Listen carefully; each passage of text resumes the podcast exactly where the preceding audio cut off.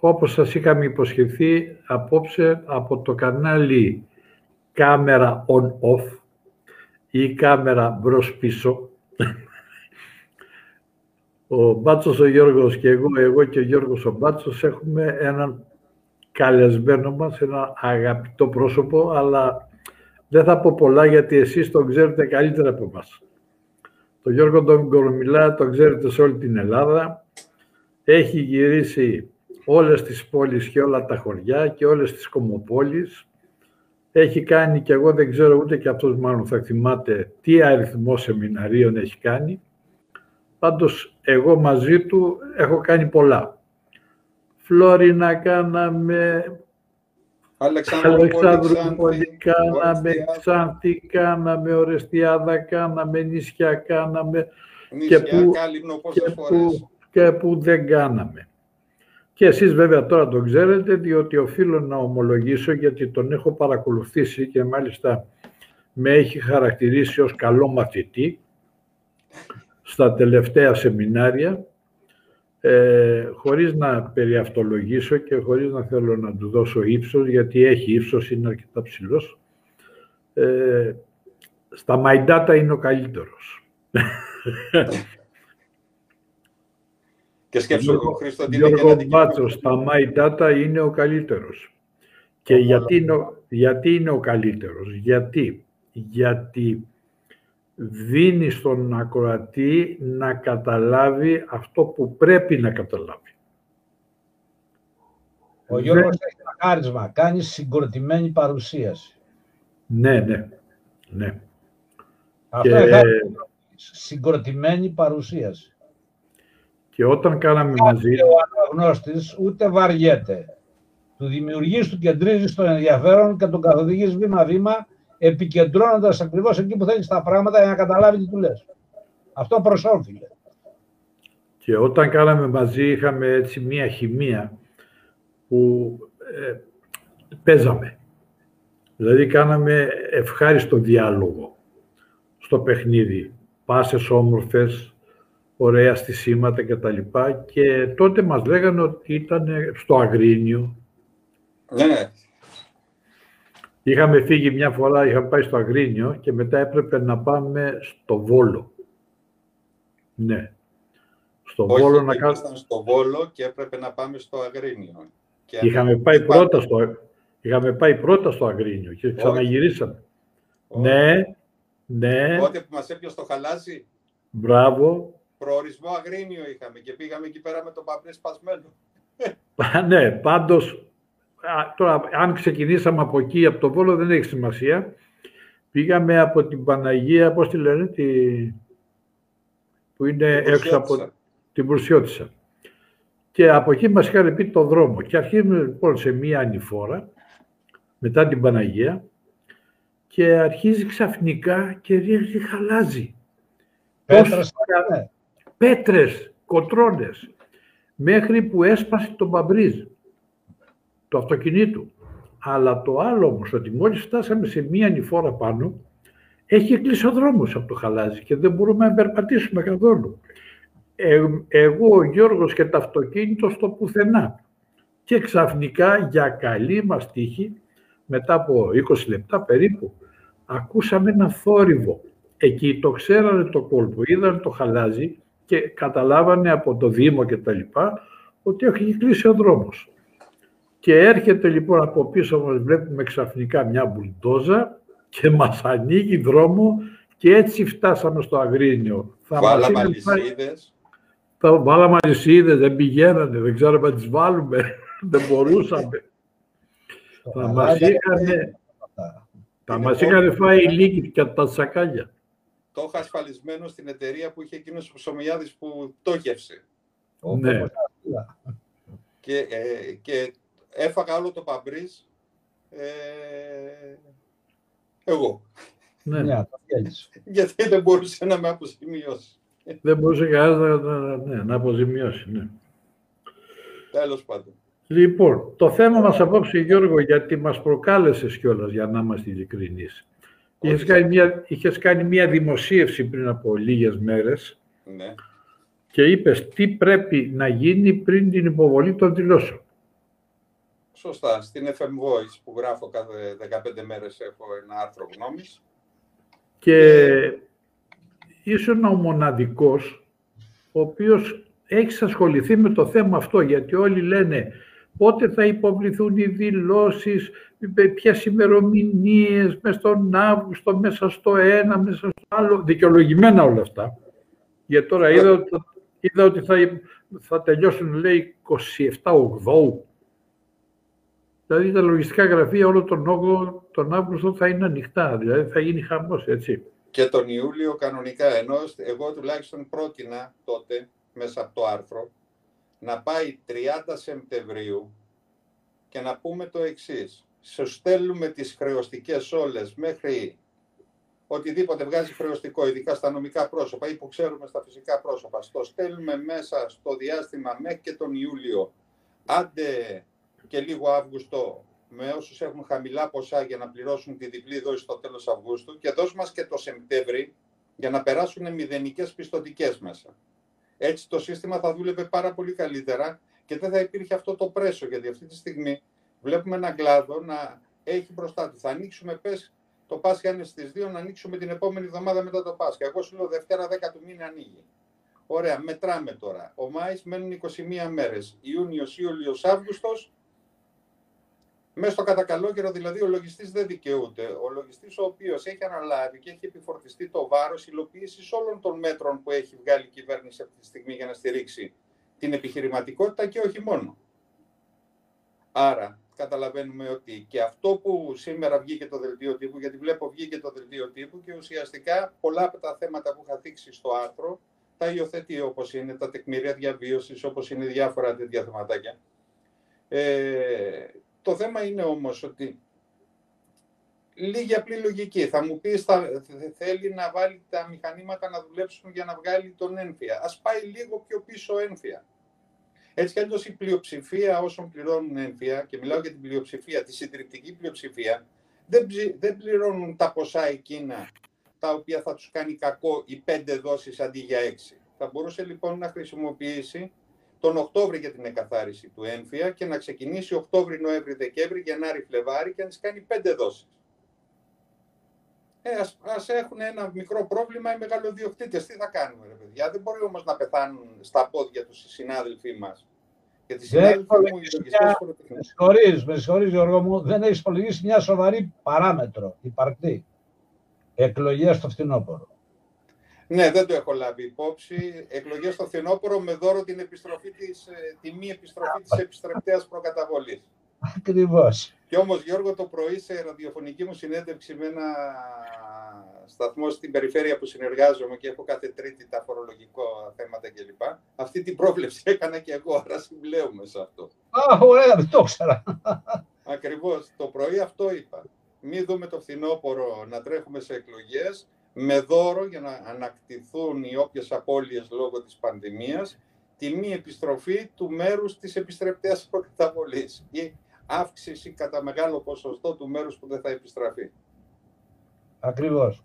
Γιώργο Μπάτσο, όταν πήγα στη Νίκαια, γιατί αυτό που θα πω είναι σχετικό με αυτό που είπε ο Γιώργος πριν. Όταν πήγα στη Νίκαια, ε, μια μέρα με επισκέφθηκε στο γραφείο μου το Προεδρείο του Συλλόγου Λογιστών της περιοχής εκεί. Λοιπόν, και... Και ο υποφαινόμενος μες στο Προεδρείο τότε. Ναι, ο Γιώργος μέσα, ο Τάσος, ο... Ο Μπάστελης. Ναι, και η, κυρία, η, πώς λέγονταν; Η Μαργέλου. Η Μαργέλου. Ήταν ο Νίκος ο Κασομένος ο συγχωρεμένος, συγχωρέθηκε πριν δύο εβδομάδες. Ναι και ήταν ε, ε, όλοι τους έμπειροι λογιστές, έτσι δεν. Εγώ βέβαια πρωτάρις έφορος. Άρα είχα το δικαίωμα να, να αποφασίσω ό,τι ήθελα. Δεν είχα προηγούμενο για να κολλήσω. Εκεί λοιπόν συζητήσαμε όλοι μαζί και ε, γινόταν τότε σε κακομήρα. Δηλαδή δεν προλαβαίνανε να φέρουν τις δηλώσεις μέσα στις προθεσμίες. Οπότε λοιπόν τι κάναμε, είπαμε δώστε μου τον αριθμό των δηλώσεων, γιατί εγώ πρέπει να κάνω δελτίο ότι έχω παραλάβει εμπρόθεσμα έναν αριθμό δηλώσεων, α, Και εσείς μπορεί να τις φέρετε, γιατί έτσι κι αλλιώς εγώ από εδώ δεν θα τις διώξω την άλλη μέρα, θα τις διώξω μετά από πέντε μήνες. Μπορείτε να μου τις φέρετε σιγά σιγά, μέχρι που να τις φέρετε όλες για να μην πνιγείτε κι εσείς και τα λοιπά. Και το παίξαμε αυτό το παιχνίδι και βγήκε πάρα πολύ καλά. Δηλαδή ούτε η εφορία πνίγηκε, ούτε οι λογιστές πνιγήκαν, ούτε τίποτα. Δουλέψαμε, όσες χρονιές έκατσα εκεί, δουλέψαμε υπέροχα σε αυτό το στυλ. Και το δημόσιο δεν έχασε και τίποτα, όλα ήταν μια χαρά. Και το δημόσιο δεν έχασε και γίνανε και δουλειά και, και έβγαλες και το όνομα του καλύτερου φόρου που έχει περάσει από την Ήγαια, αγαπητέ Χρήστο. Ναι, ναι, έχω, έχω, αυτό το, έχω αυτό το τίτλο. Έχω αυτό το τίτλο. Το ίδιο, το ίδιο μου είπαν και στη Γιώτα Δέλτα. Είδες όπου, όπου υπάρχουν καλές πρωτοβουλίες και συνεννοήσεις, γίνονται θέματα και προβλήματα. Όπου υπάρχει αλαζονία και καλαμοκαβαλάριδες, προβλήματα, συνεννοησία, κακές ε, ενέργειες, ό,τι μπορεί να φανταστείς, ό,τι χείριστο μπορεί να συμβεί όπου υπάρχει συνεννοησία. Ακριβώς. Οφείλω, οφείλω να πω ότι στη Νίκαια, γιατί έκατσα από το 2001 μέχρι το 2003 και ε, οφείλω να πω ότι ε, οι λογιστές της περιοχής εκεί με είχαν βοηθήσει πάρα πολύ. Δεν είχα συναντήσει κανένα απολύτως πρόβλημα, κανένα. Ήταν πάρα πολλά, πολύ καλά παιδιά, οργανωμένα, δεν με εκθέσανε ποτέ, ποτέ. Ό,τι μου λέγανε ήταν συμβόλαιο, φτιαγμένο, με υπογραφές. Και ε, είχαμε περάσει, εγώ τουλάχιστον είχα περάσει πάρα πολύ καλά εκεί, έτσι, όμορφα και ευχάριστα. Βέβαια, λίγο κουραστικά, γιατί ήταν μεγάλη εφορία και είχε πολύ κόσμο και το ένα και το άλλο. Ε, η μεγαλύτερη στη Β' Πειραιά. Ναι. Η μεγαλύτερη στη Β' Πειραιά. Και τώρα με Αλλά... το κορυδαλό, τώρα να δεις τι θα γίνεται. Ναι. Θα μου πεις δεν έμεινε και τίποτα μέσα εκτός από τον έλεγχο τώρα στι εφορίε, όλα τα άλλα τα κάνουμε εμείς. Δηλαδή, ε, σε λίγο, τώρα θα, κάνει, θα βγάζετε και συντάξεις. Με τη δίθεν ψηφιακή, ξέρεις, ε, διευκόλυνση και όλα αυτά τα πράγματα, έχουμε φορτωθεί δουλειές οι οποίες δεν είναι δικές μας. Τα γραφεία, τα λογιστικά, στην πλειοψηφία των περιπτώσεων έχουν γίνει κέντρα εξυπηρέτησης φορολογικών υποθέσεων. Αυτά. Πληρώνεστε, Γιώργο μου, γι' αυτό πληρώνεστε. Κοίταξε.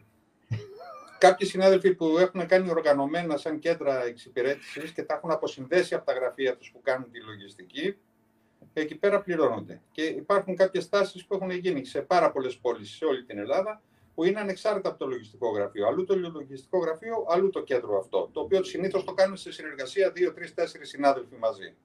Και μαζεύεται όλο αυτό το, που μπαίνει στο γραφείο και σου λέει θέλω τα τέλη κυκλοφορίας, θέλω το ένα, θέλω το άλλο, μαζεύεται σε ένα κέντρο που πάει εκεί πέρα και έχει μάθει και πληρώνει.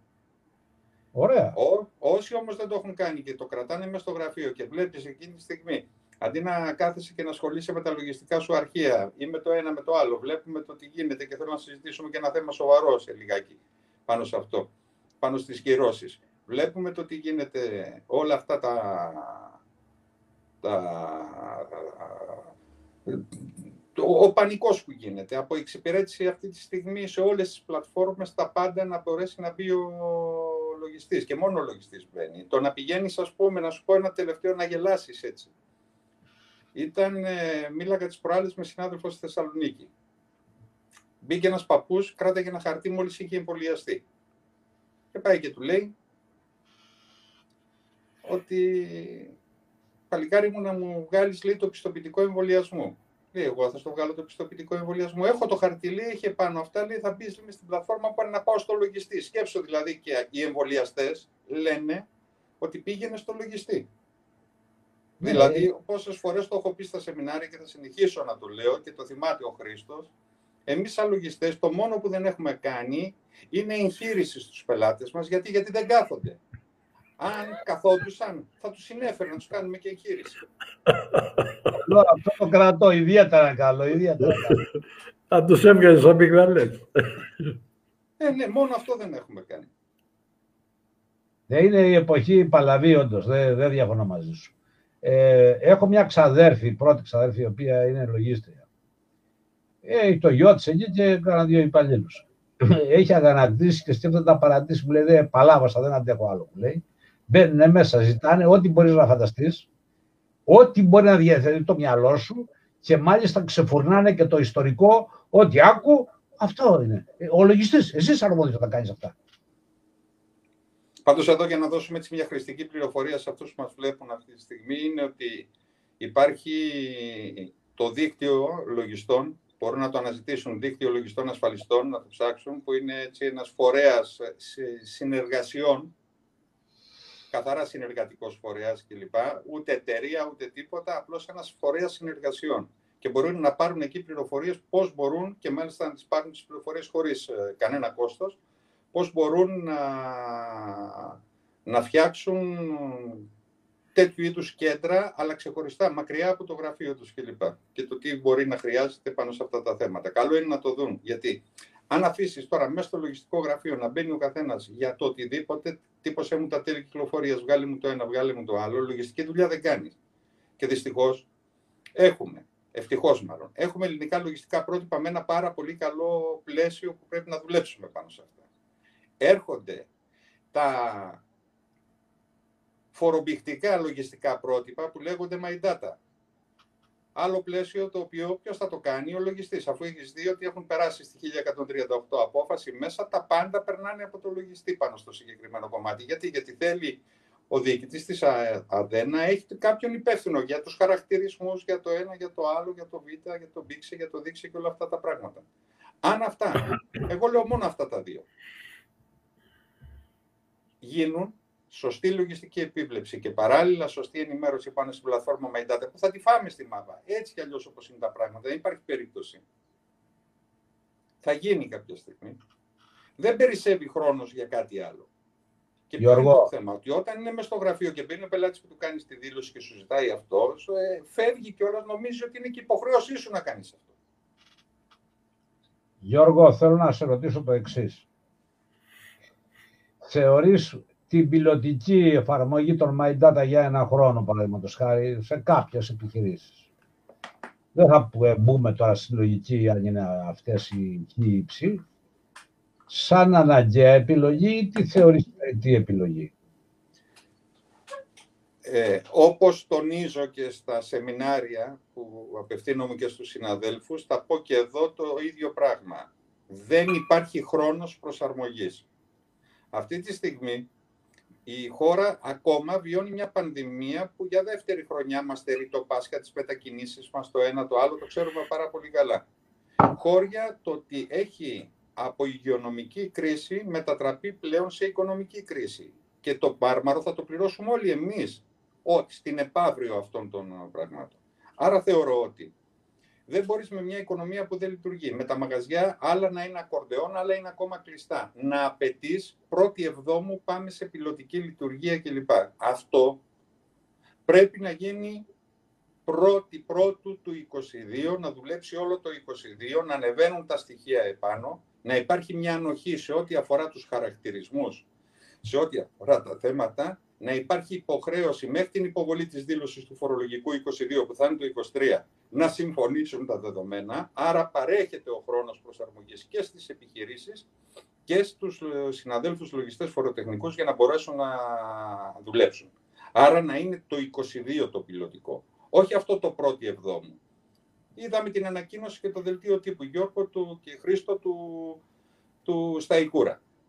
Λέει τότε θα ξεκινήσουν, τότε θα τελειώσουν οι δηλώσεις. Πρώτη εβδόμου θα είσαι μέσα στο μέσο ουσιαστικά της full δουλειάς. Δεν θα προλαβαίνεις να κάνεις τι που να δεις τώρα το My Data αν ανέβηκε και ο χαρακτηρισμός και γιατί πήγε 13-1 και δεν πήγε 13-2 και δεν πήγε το ένα και το άλλο.